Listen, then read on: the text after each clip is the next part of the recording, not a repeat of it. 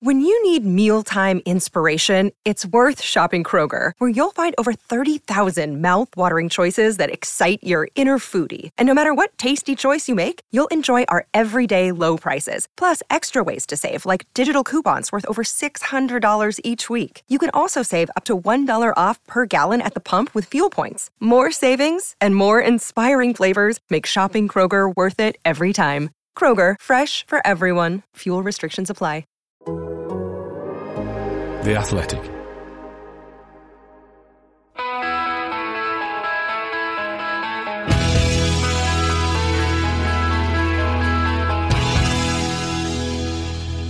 So, that was the year that was. We've ground to a halt somewhat, haven't we, with the latest wave of COVID causing havoc across the Premier League's festive schedule. But we're in a reflective mood here at Talk of the Devils, and we're going to have a look back over a mad 12 months in Manchester. So, from Ronaldo to Rangnick and from Gdansk to Bergamo, this is our take on 2021.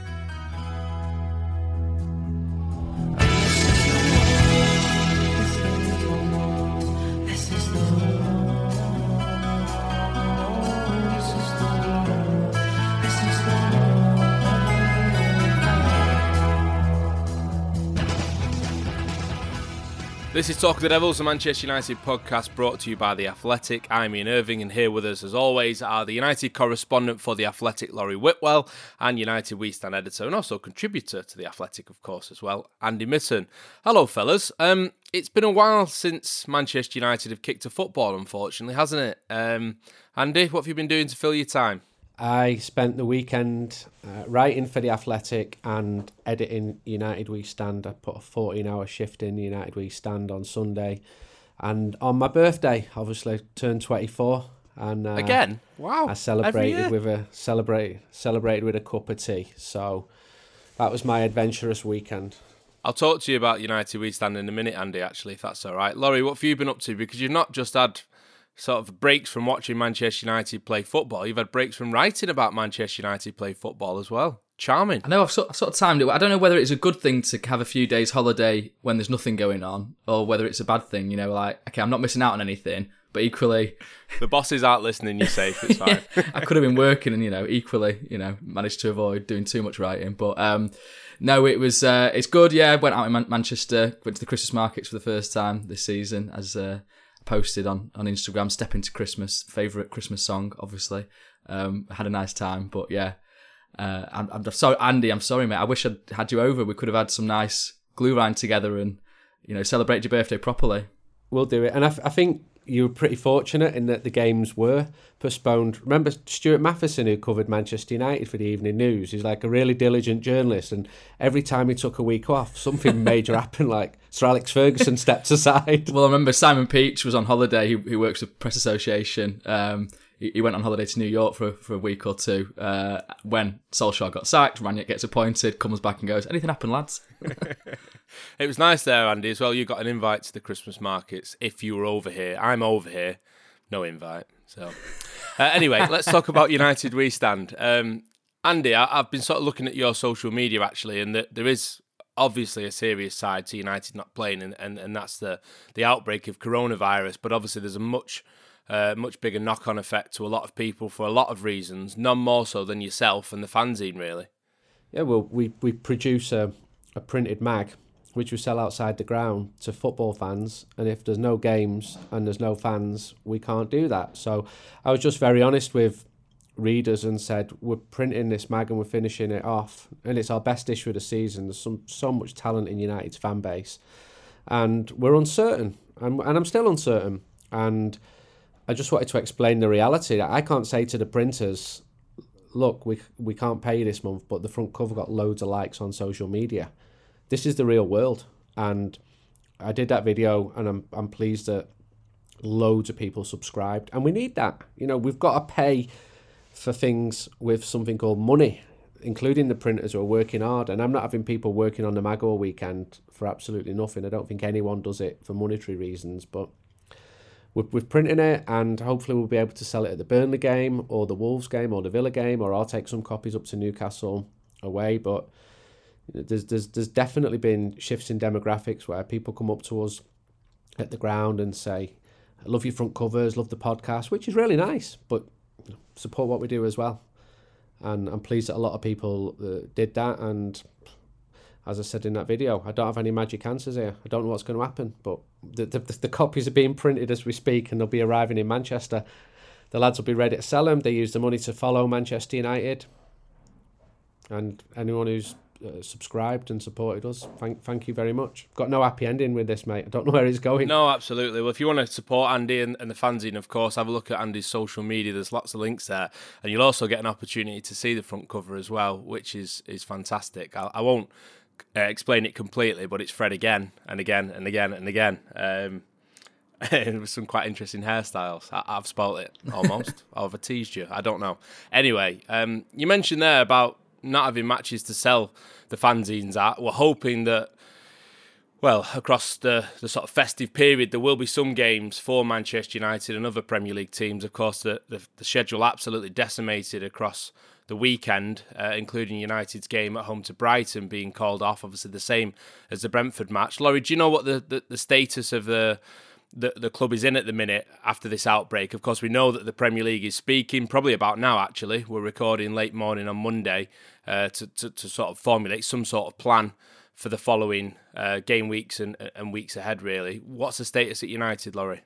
Don't know the exact numbers of people that are testing positive still or that are out of quarantine for whatever reasons they might have, but you know, I think the fact that they want to get these games going, it's not like they were uh, keen to have either Brentford or Brighton postponed. They felt it was an absolute essential um, result because of the fact that the, the squad had been decimated, and you know, the the kind of the general rule is 14 players. I think is what the Premier League would hope teams could still go with. You know, uh, as long as there were sort of two goalkeepers in that, um, and United fell short of that. You know, it was uh, I think it was it nine players for Brentford and then seven for Brighton that would have been available first team players. So you can see why you know the Premier League accepted United's request to postpone it. I think Brighton also had their own request in for that for that game, uh, the more recent one.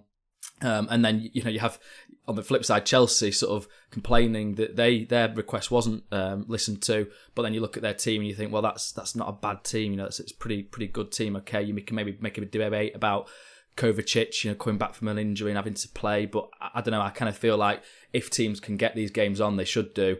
Um, and it's just you're going to have to accept that this is a, another um, sort of disjointed season where you kind of going to have to roll with the punches a little bit um, and, and, try and make the best of it as you can. It's going to be perhaps unfairness built into it just because this is a pandemic and coronavirus doesn't you know, prescribe to a set way of doing things, and the fact that you know these fixtures are, are there in the diary, um, it doesn't really care.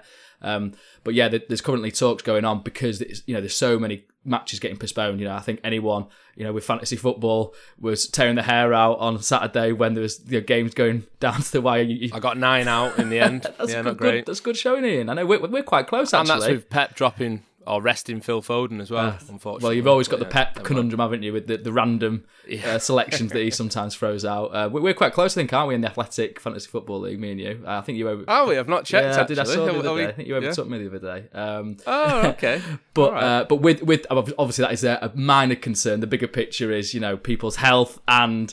Uh, these matches going ahead, and with that in mind, the Premier League are having discussions as we speak about a, story that um, Adam Crafton and David Ornstein broke yesterday in terms of having a, a, postponement of a whole round of fixtures. So it wouldn't be these Boxing Day. Um, or for United's case, the 27th fixture against Newcastle, it would be the 28th, 29th, 30th, where you know they've got Burnley at home. So I, I wouldn't be surprised if that gets passed, just because there's so many clubs I think now that are thinking this is going to be an issue for us, and if we can kind of just give it a bit of breathing room at this period right now, they've obviously then got further down the line when you're going to fit these fixtures in. But I think you can. There's probably a few um, free weeks in the new year that you can have a look at, but we'll see what comes out of the meeting today. Yeah, it's not necessarily just coronavirus issues, it's sort of the issues that are related to it as well. In that, obviously, over Christmas, the matches are so tightly packed in.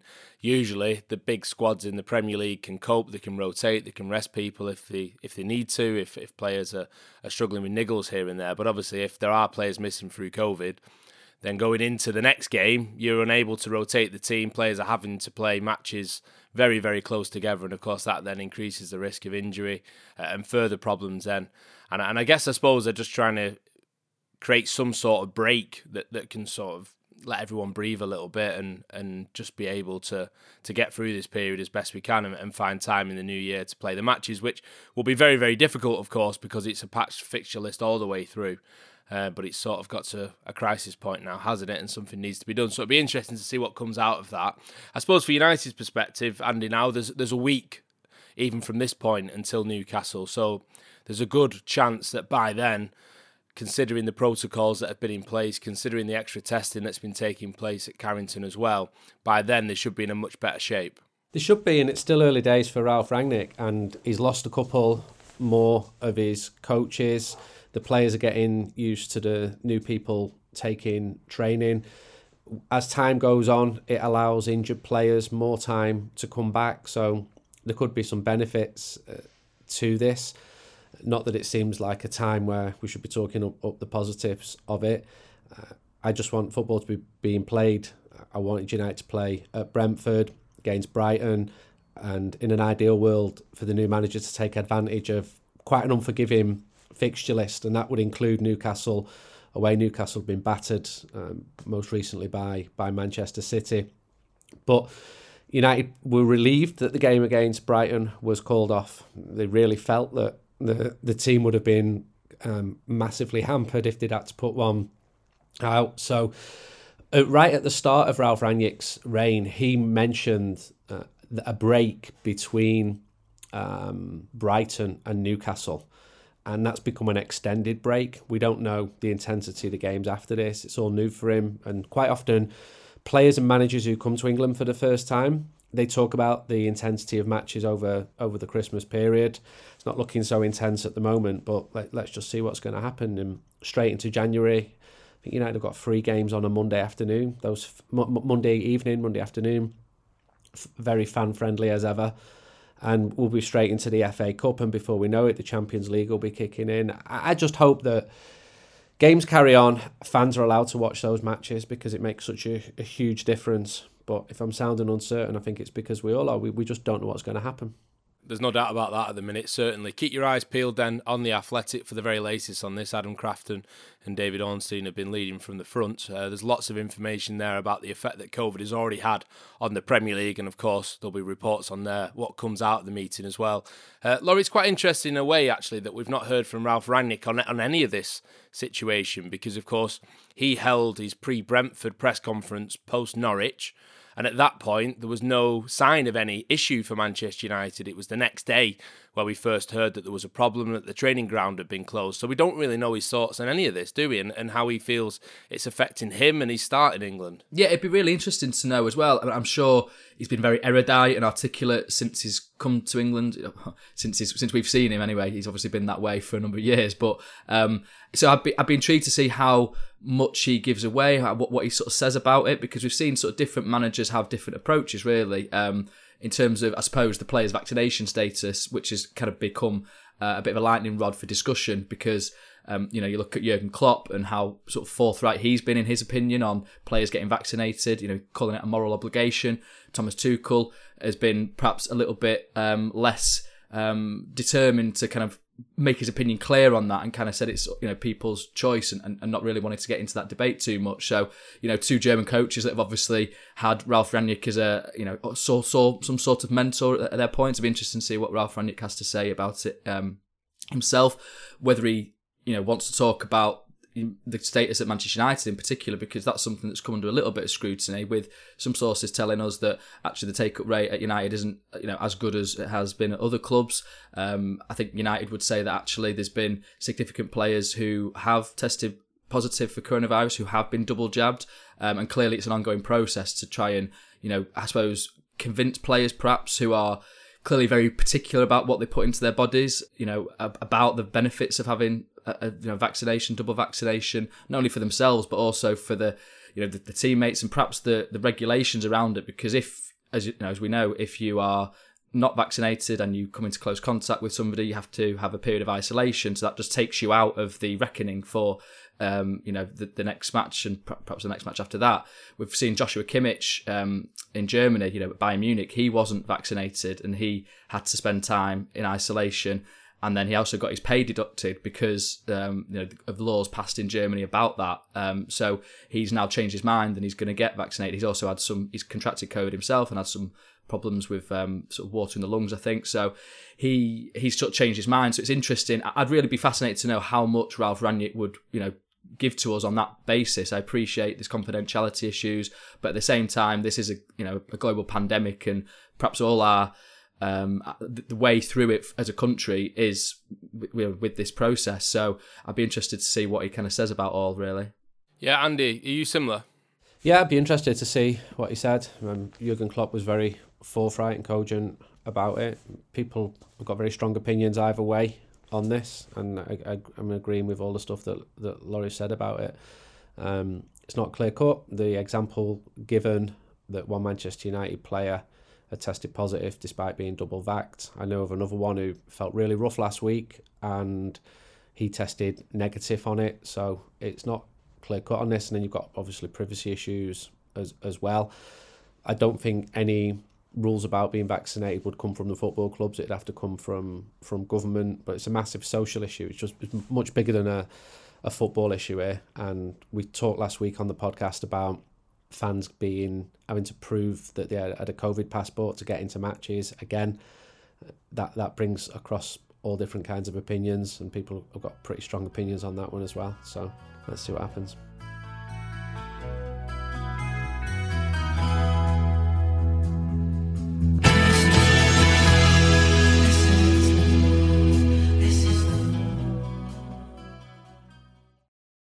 This episode is brought to you by Michelob Ultra, the official beer sponsor of the NBA. Want to get closer to the game than ever before?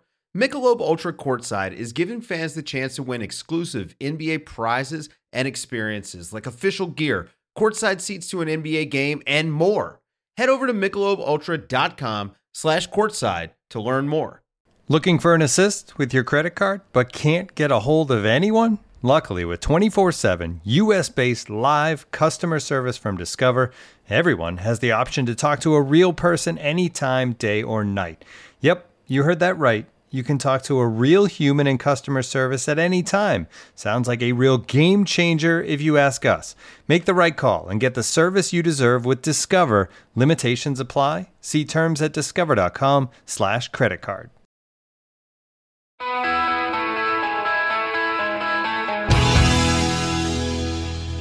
So, our hectic festive schedule has turned into a bit of a football wasteland, to be honest, but that does give us a chance to take stock of what's been a rollercoaster year. Of course, the ride took in second place in the Premier League after a bit of an up and down season for many reasons. Then, of course, United lost the Europa League final to Villarreal after the longest penalty shootout in living memory, I think. It certainly felt that way anyway, watching it. A raft of high quality signings arrived over the summer which was nice, wasn't it, for a week or two? That pushed the expectations through the roof. Uh, and unfortunately, those expectations eventually led to Ole Gunnar Solskjaer being sacked after, well, a string of embarrassing defeats in the end. Then Michael Carrick, of course, was appointed uh, on a interim interim basis while we found an interim. Uh, in that interim basis, he got us through to the knockout stage of the Champions League and got some great results in the Premier League as well. And then he left the club quite dramatically on the full time whistle after his final match in interim interim charge. And ralf rangnick took over to take us forward uh, managed a couple of matches before, obviously, the COVID outbreak at Manchester United. So it's been quite a year, really, hasn't it? Uh, when you put it like that, 2021. Um, Laurie asked you guys at home for questions, for reflections on the year that's been for Manchester United on the real time section of the Athletic app. We've not done this for a while, asked for questions, so we thought it was about time. And considering this is actually our last um, podcast of 2021, apart from a very special one later on in the week, we thought it was a good time to do it as well. More detail on that special podcast in a moment, but let's get to some of your questions. And this seems like a good place to start. James L. would love to know how you guys would rate the 2021 calendar year for Manchester United, good or bad. Maybe a score out of 10. Can I go first on this one? Um, I'm going to give it six and a half out of 10. Are we allowed to do halves? Oh, like a half, yeah. Yeah, because seven feels bit too much and six feels a bit too low. Um, it's been bad at times, certainly, but there's been some brilliant moments. I mean, I know that We want the team to be successful as possible. We want them to win trophies and things like that. But Rafael Varane walking out at Old Trafford before the game and that roar and the fans back inside and the optimism of a new season and just not hearing that roar inside Old Trafford for such a long time, I think will stick with me forever. Um, it even made me slightly emotional when we was there because you just realise at that point how much you missed that feeling and the way your ears rang when a crowd cheers like that inside a football stadium. It's one of the reasons we all love going to the matches and we all love feeling and experiencing football. Um, and it just was incredible. Uh, so for that alone, I'd probably give it about four or five points to be fair. But at times, United have been pretty good as well. Ronaldo's come back. Uh, there's been some unbelievable comebacks along the way. A final and, and an awful penalty shootout in the end, unfortunately. Um, a new manager now as well. But yeah, I think six and a half out of ten. Andy, what would you go for? I'd give it six point six. Are we allowed to? yeah, go? yeah, do it. I, have opened the floodgates now. Now, I agree with a lot of the, the points that, that you made, and I, I, mentioned some of my high and low points. One of my most surreal points was when I did that bike ride in September. I was gutted not to be at Old Trafford when Ronaldo came back, and I was listening on the radio uh, while cycling, and I was goosed. I was absolutely exhausted, and I'm I'm thinking Old Trafford sounds so loud here. It sounds so so loud, like as loud as I've ever heard it, and it was just I wasn't there. I was listening on the radio. Normally, I, I would be there for it.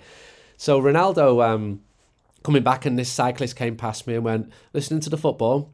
Yeah, I said Ronaldo's back, and he said, "Is that important?" I said, "Well, it it, it is. It is." Um, for Manchester United. And is that important? I said, well, in, in, in football, Manchester United are important.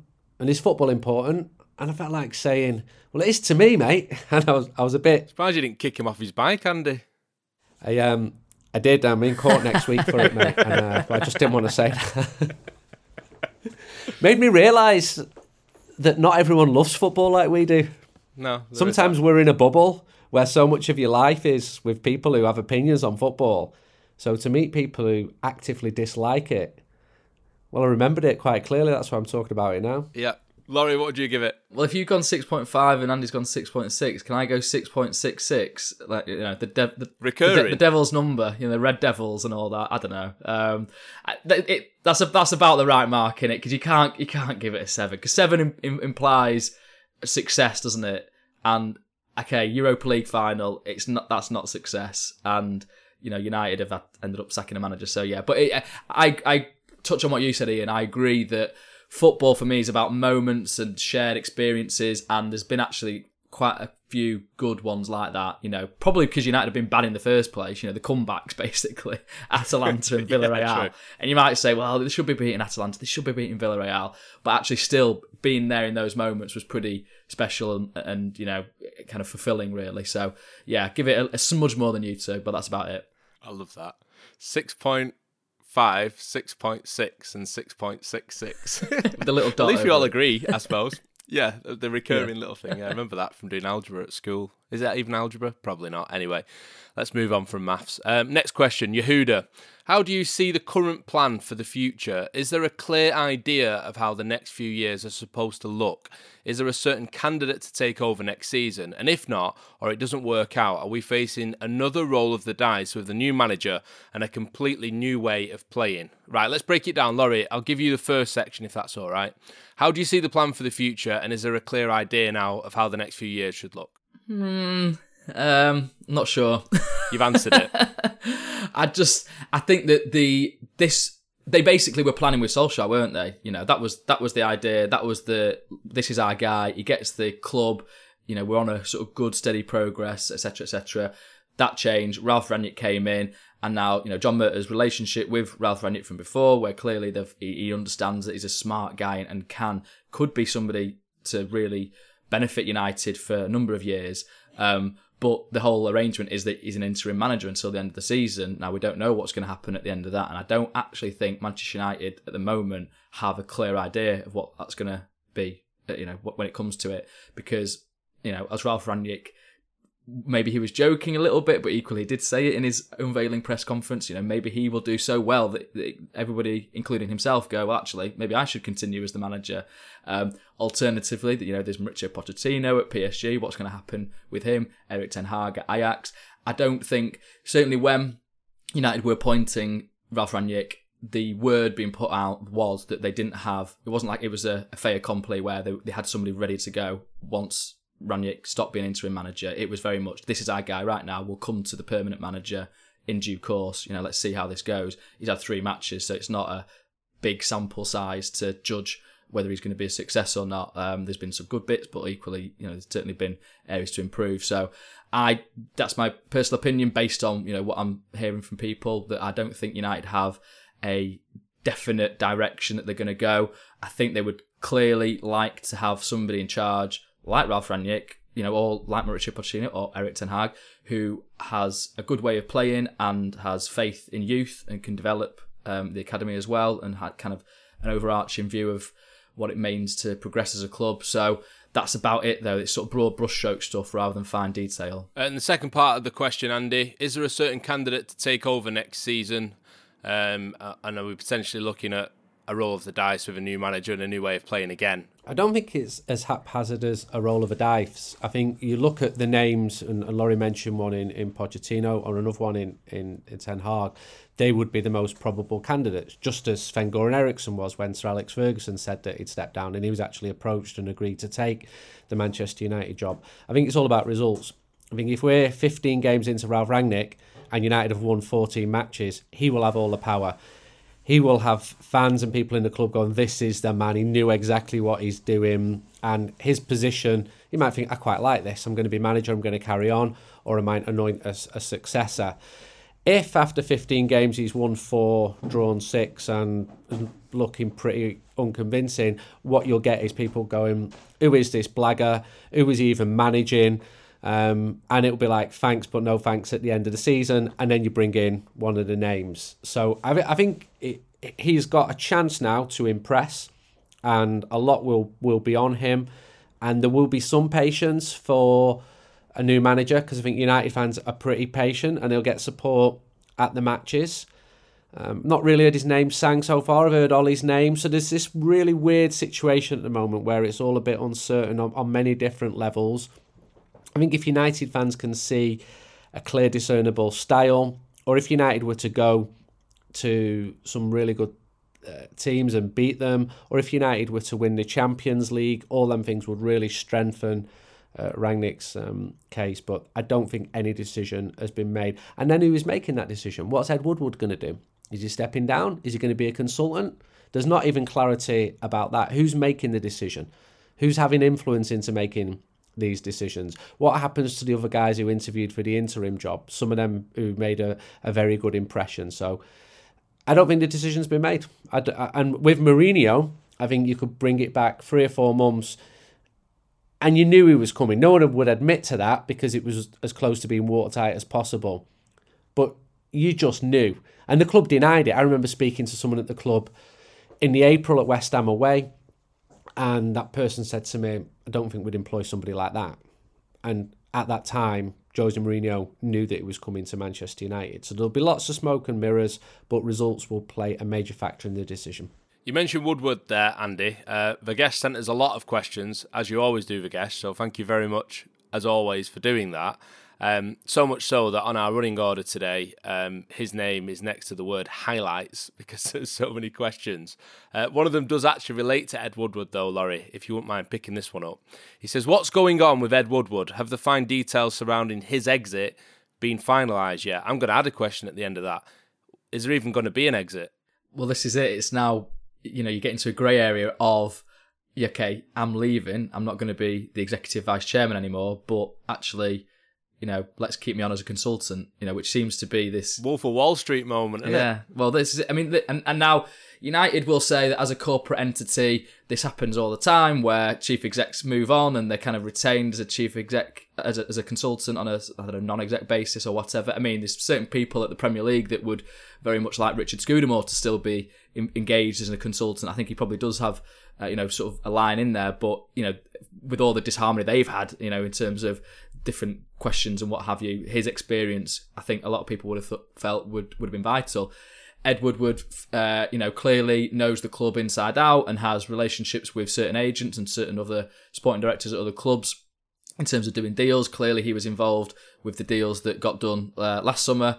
Um, but now I would argue that you know the whole point of him stepping down was because the Super League, you know, plot basically, and you know he you know, collaborated to um, get that done in a kind of secret way. And then the whole idea was that he would step down out of principle because he couldn't support it ultimately in, in, some kind of weird way. But now he's now perhaps going to stay on, um, which I don't know, just means makes it confusing for me um, as to how those things align. Um, now, yeah, so I, I don't know. I think the idea that you know perhaps he, I don't think he, I don't think he will fully step away um, because I think there's you know, he's obviously been at the club for such a long time, and the Glazers have that trust with him that they would like to see, you know, what he can still do for the club. Um, but I think that makes it. I think there needs to be a clear direction there, though. You know, who is going to take over from him? If it is Richard Arnold, which we think it is, what's his exact role going to be? What is the exact role of John Murtough as the football director, and then Darren Fletcher as the technical director going to be? Because I think there has been um, you know a lack of clarity over those situations and, and, what each of their responsibilities are at the moment. And as you say, if you're then going to try and pick another manager, that that clearly needs to be from you know a considered, um, strong kind of voice. Um, so I, yeah, I don't think I have a full answer there, Vicky. Sorry for sort of myself being a bit cloudy, but um, yeah, that's all we've got at the moment. Yeah, the Wolf of Warwick Road. Does that work? Could that be in the intro when you eventually write what's happening? With Woodward's future, Laurie? I like well, great film. So yeah, any, anything that doths a cap to Leonardo DiCaprio uh, in in that kind of wild ride. I think Ed's a bit of a different character to um, to, to Julian Buffont. What's he called? The guy that's in it. I, I don't know, but that sounded. If you just stuck with that, I wouldn't have disagreed. to be fair, it sounded right. Listen, if Margaret Robbie wants to walk down Warwick Road, then there's ample opportunity for her to sell United We Stand. I'll put that on the record now. There's a clear job offer there. All we need is games to sell it at.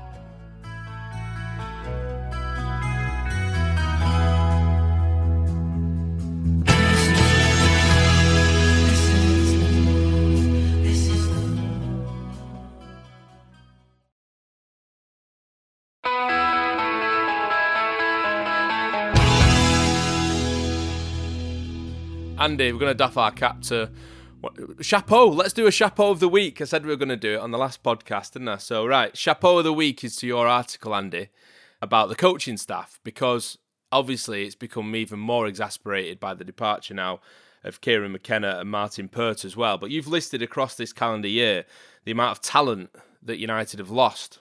Um, and, and in those first sort of couple of paragraphs, you list who's left. Nicky Butt, Ole Gunnar Solskjaer, Michael Carrick, Kieran McKenna, Martyn Pert, Casey Stoney.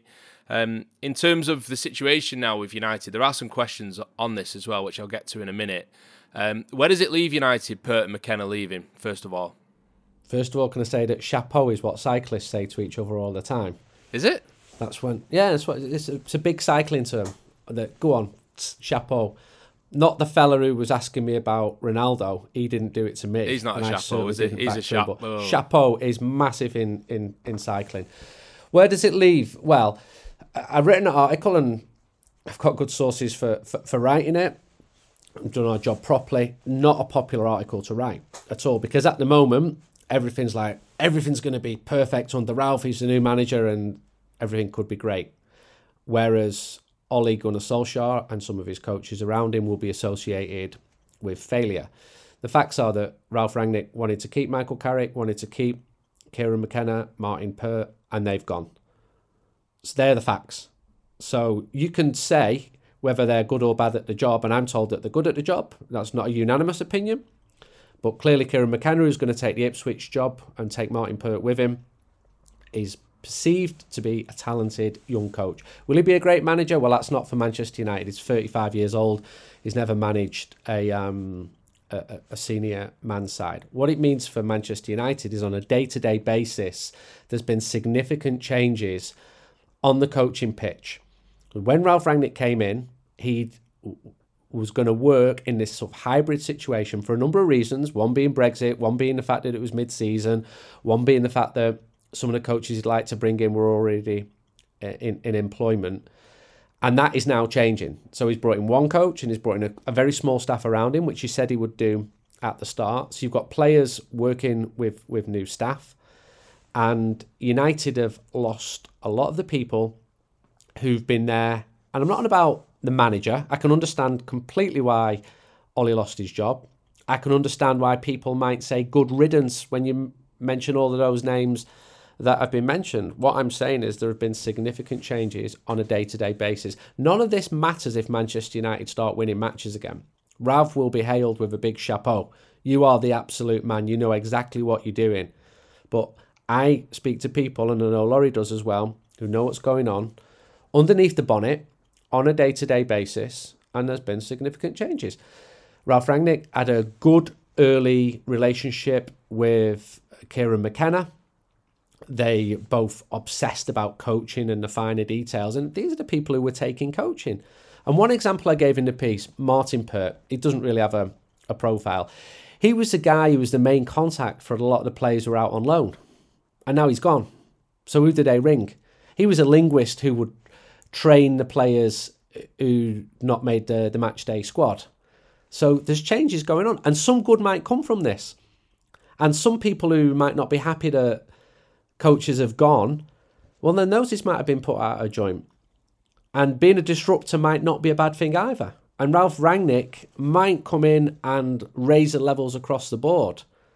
But what I know is that as we speak in December 2021, there are big changes going underway, and not all of them are as Manchester United planned because they thought that the coaches, like Kieran, uh, would be staying around and not leaving mid season.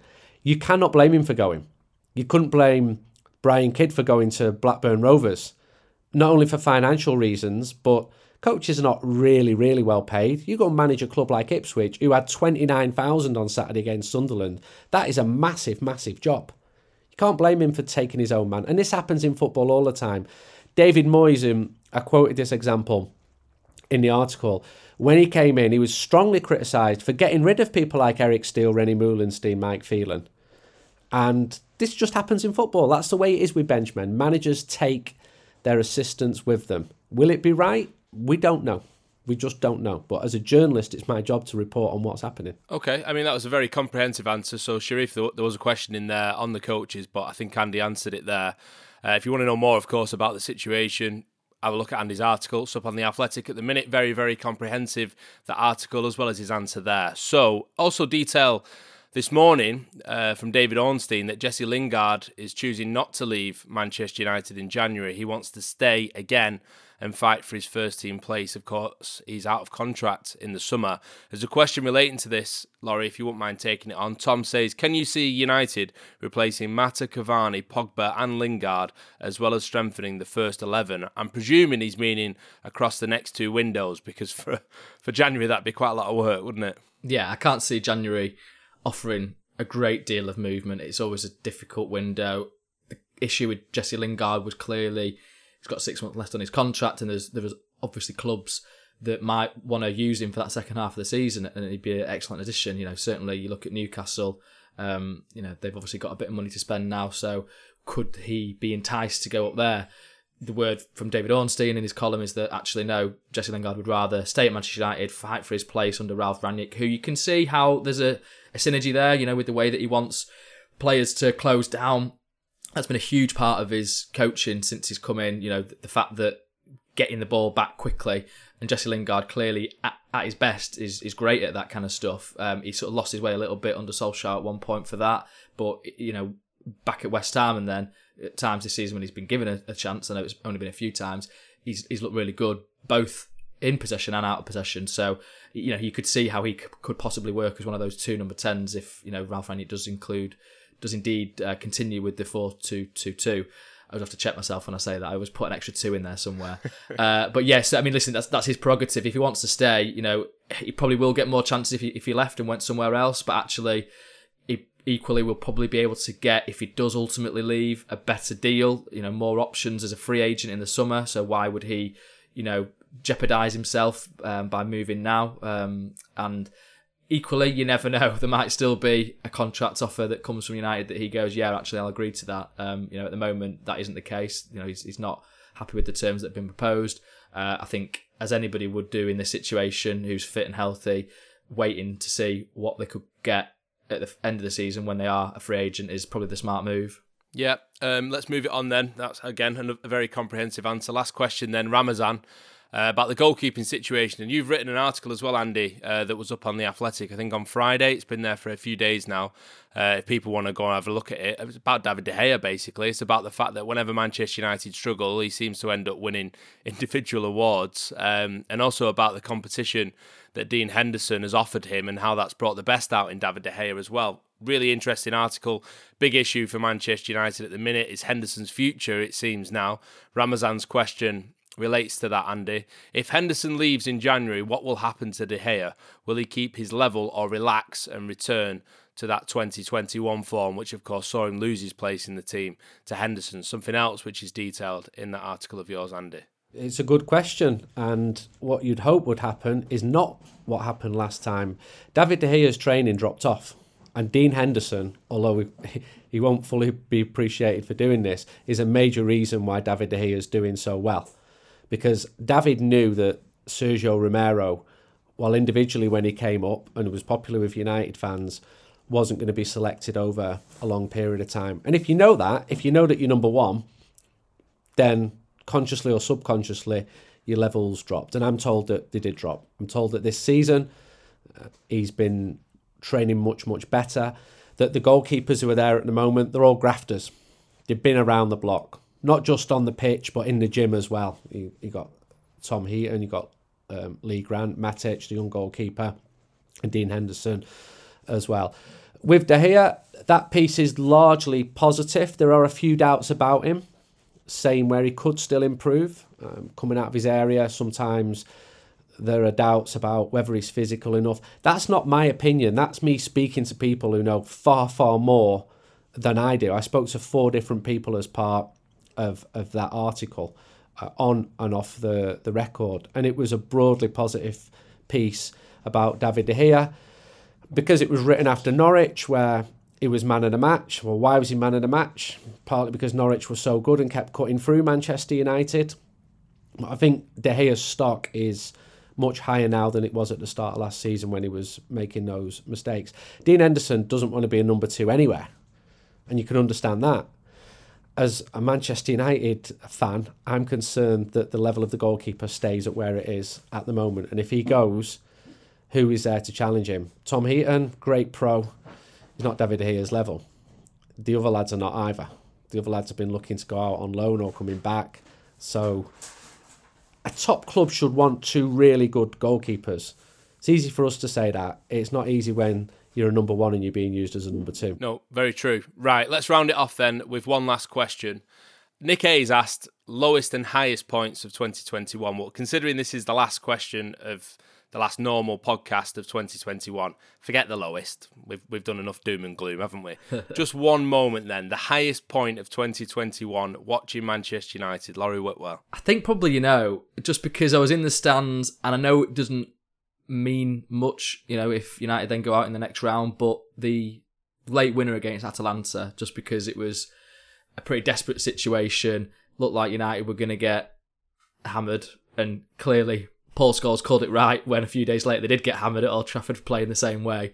But in that actual moment, you know, European night under the floodlights, you know, Ronaldo basically just de- determined not to to lose or to kind of not, you know, slip into the Europa League when it, it felt quite pivotal. You know, I know progression in the Champions League isn't uh, the barometer by which United should gauge success, you know, just getting out the group stage, but I think it was a, a special night, you know, electric atmosphere, players playing, you know, for the club, you know, at that point for Ole Gunnar Solskjaer.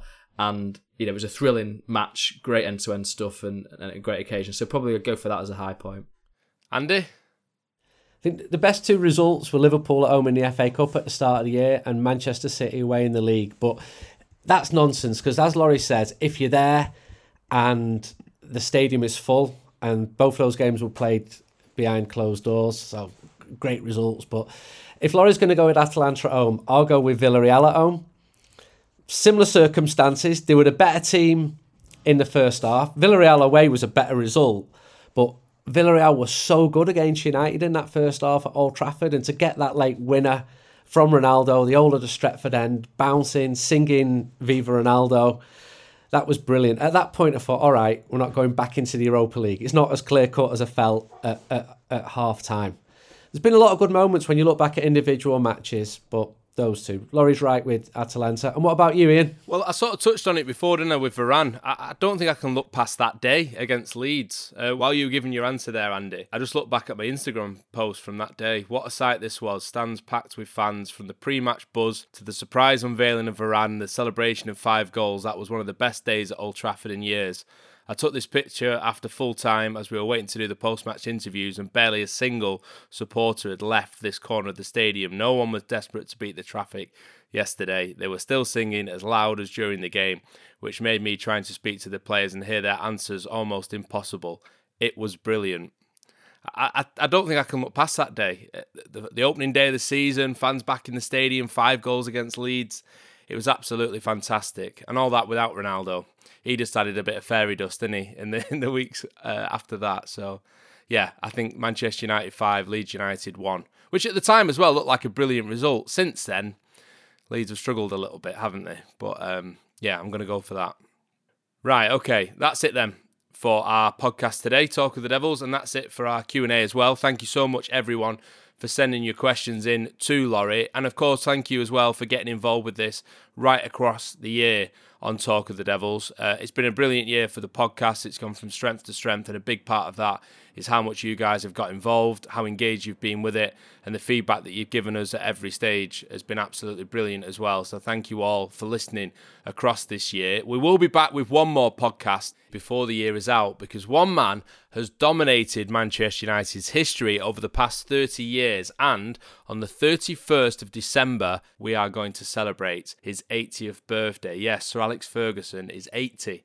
To mark the occasion, we've asked the Athletics big guns to dig into his legacy, and we'll have a special podcast episode featuring some of those writers talking to us about a man who has stood astride British and European football as it transformed beyond recognition.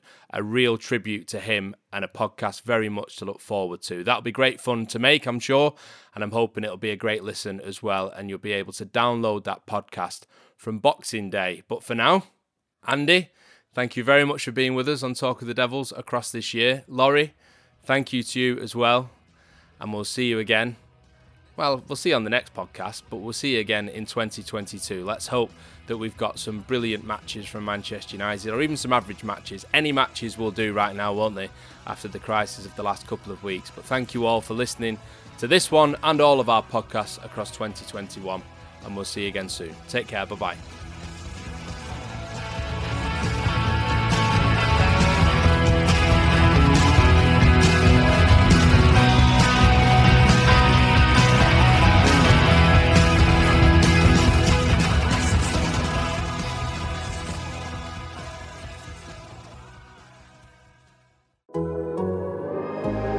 Athletic.